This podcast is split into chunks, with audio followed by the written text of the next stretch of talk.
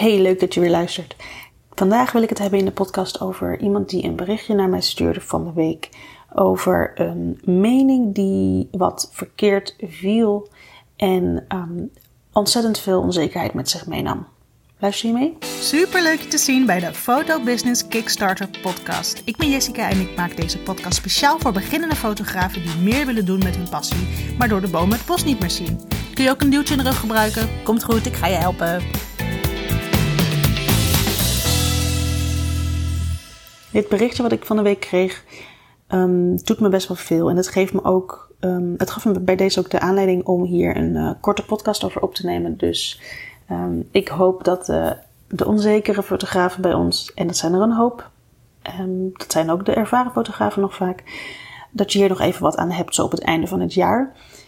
En waar dat berichtje een beetje over ging, en dat zou dan niet alleen dit berichtje zijn, maar ik denk dat het best wel veel voorkomt, is dat je wel eens een berichtje plaatst op social media en je krijgt dan een reactie. Het is vaak op een vraag of op een foto. En niet altijd zijn de reacties even positief. En dat is natuurlijk ook logisch, want social media um, zit vol met mensen en mensen hebben meningen en die uiten ze vrij snel. Zeker op een bericht waar je misschien ook wel zelf om een mening vraagt.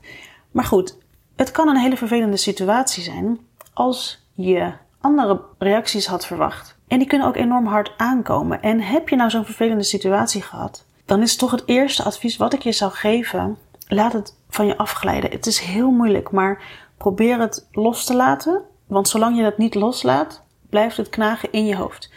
En weet je, die mening die jij krijgt, die jou pijn doet, om het maar even zo te zeggen, die is natuurlijk op social media snel gegeven. Want mensen hebben geen weet van jouw situatie of andere feiten die daaromheen spelen. En het is natuurlijk ook zo, dat moet je echt dondersgoed in je kop um, krijgen. Die manier van schrijven, een, een reactie. Het geschreven woord is natuurlijk heel anders interpreteerbaar dan dat iemand het misschien bedoeld heeft. Ik bedoel, begin maar eens met typen in, in alleen maar hoofdletters. Terwijl iemand gewoon het niet doorheeft dat zijn hoofdletter, um, dat zijn kaps aanstaat, zeg maar. Maar goed, het is en blijft vervelend wanneer jij natuurlijk een reactie krijgt die gewoon een beetje pijn doet. Ik denk dat het dan ontzettend goed is om jezelf af te vragen: waarom zoek je in eerste instantie een mening op deze plek? En het kan natuurlijk ook zijn dat die mening um, onverwachts komt. Het is niet dat jij letterlijk hoeft te zeggen: ik wil graag een mening over X, Y of Z. En dat je dan bepaalde meningen krijgt die misschien wat anders zijn dan dat je had verwacht. Het kan ook heel erg anders zijn dat je een ongevraagde mening krijgt of ongevraagd advies wat, wat hard aankomt. Maar waarom komt dat dan zo hard aan? Dat is waarschijnlijk omdat je onzeker bent over dat, dat onderwerp.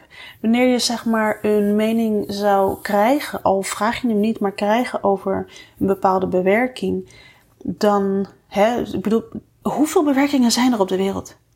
Dat is ontelbaar. Dat zijn meningen. Mensen zijn verschillend. Um, smaak. Smaak. Ja, wat is mooi?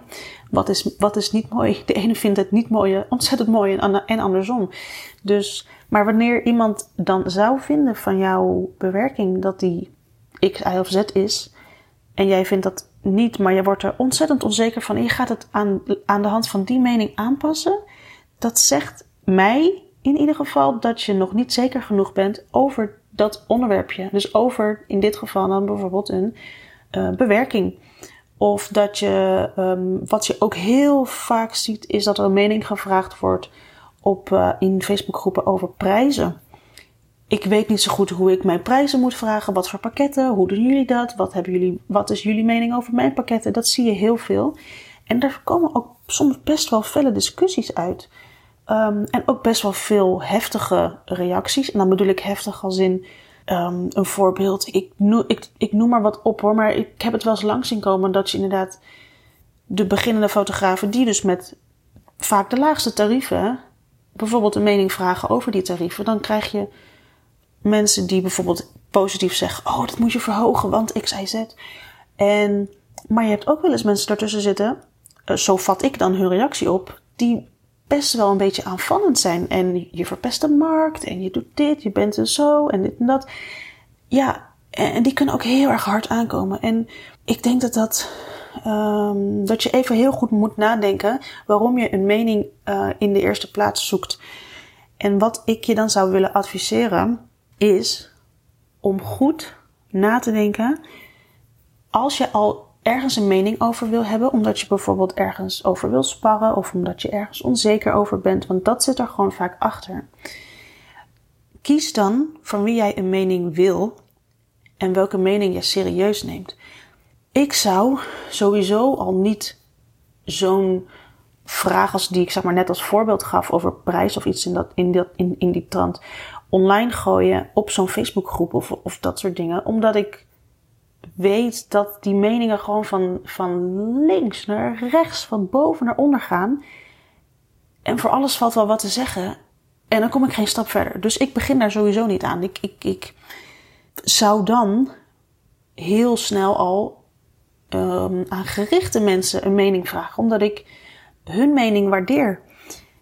Dus zoek dan iemand uh, uit waar je jouw probleem aan kan voorleggen of waar je, jou, waar je wel een mening van zou willen ontvangen. Begin dan gewoon klein en gooi het niet in één keer groot in de groep. En, um, want je bent een heel klein visje dan in één keer die, die verzuipt door al die grote meningen van andere mensen. Want in, het is niet per definitie dat die het beter weten, maar die kunnen jou wel best wel onzeker maken. En dan zou ik echt kiezen voor mensen die je vertrouwt en van wie je dus echt een mening zou willen. Vervolgens, ja, nou ja, ik heb hem opgeschreven even als een tip, maar ik heb hem eigenlijk al net heel erg veel gezegd. Ga dan geen bevestiging halen op social media. Die, ik heb hem net als, als, als tip gegeven. Um, mensen kennen jouw verhaal niet. Uh, misschien kun je vast wat tips eruit halen, maar je krijgt ook gewoon heel vaak wat vervelende meningen bij. En dan moet je tegen, uh, daar moet je tegen kunnen. En als laatste um, tipje, dit wordt een korte podcast zo, uh, zo te horen, maar dat is ook niet, niet erg, een keertje. Um, laatste tip is dat zolang jij een mening van een ander, zolang een mening van een ander jou onzeker maakt, dan zit daar dus nog een stukje onzekerheid. En um, even afhankelijk van welk onderwerp dat natuurlijk, waar dat ligt, maar zoek dan even uit waarom die onzekerheid daar zit. Waarom ben jij onzeker over je prijzen? Waarom ben jij onzeker over jezelf? Waarom ben je onzeker over je bewerking?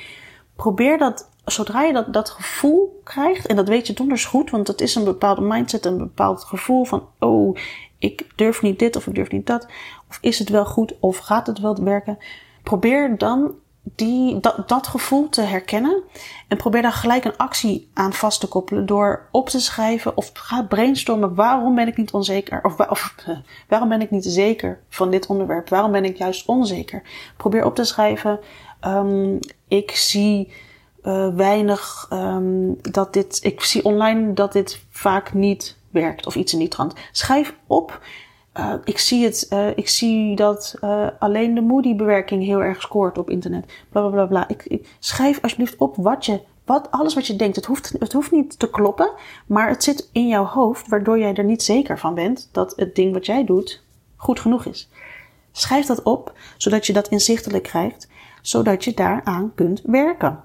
En dan heb je ook gelijk een um, soort kladblaadje met hele concrete dingen die jou onzeker maken.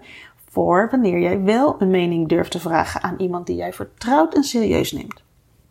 Dus, lief luisteraar, als jij een keer in, een, in zo'n vervelende situatie bent beland, waarin je eigenlijk een beetje geschrokken bent van meningen van een ander, probeer dan even, te, even terug te halen. Waarom heb ik um, hier, hoe en waarom ben ik hier beland? En waarom geven ze die meningen? Wie geven die meningen? Kan ik hier wat mee? Misschien kun je er ook wel wat mee. Maar wie geven die meningen? Hebben die um, kennis over jouw situatie? Nee, laat het dan alsjeblieft liggen en ga het niet nog een keer in, in zo'n groep gooien. Blijf dat onzekere onderdeeltje dan vervolgens knagen. Ga dan echt op zoek naar iemand die je vertrouwt. Kies bijvoorbeeld mensen die heel dicht bij je staan. Je ouders, broers, zus, maar denk ook bijvoorbeeld aan een uh, collega-fotograaf die, waar je mee uh, contact al hebt. Die zullen jou heel ander advies geven of hele andere meningen geven.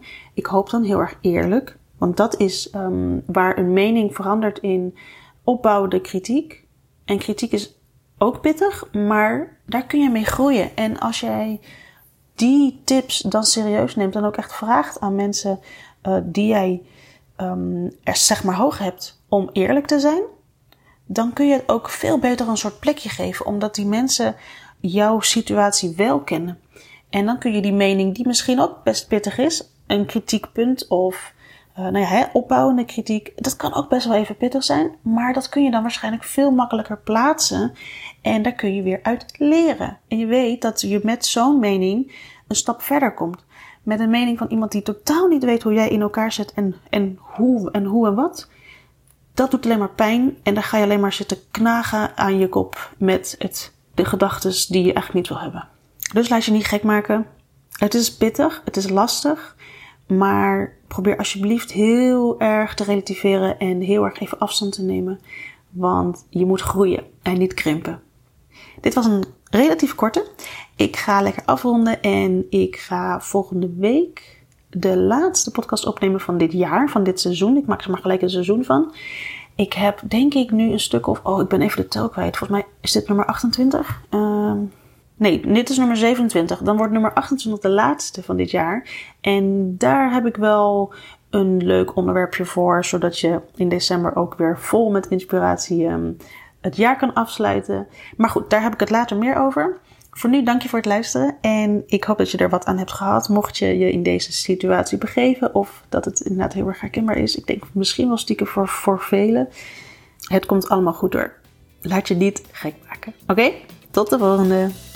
Dat was hem weer. Mocht je nu denken dit was waardevol, deel dan deze podcast met iemand die de tips ook kan gebruiken. En daarnaast word ik natuurlijk super blij van een review. Dus laat me vooral weten hoe je hem vond. Stuur een berichtje via Instagram via jessica.groenewegen of laat een review achter in je podcast app. Tot de volgende keer.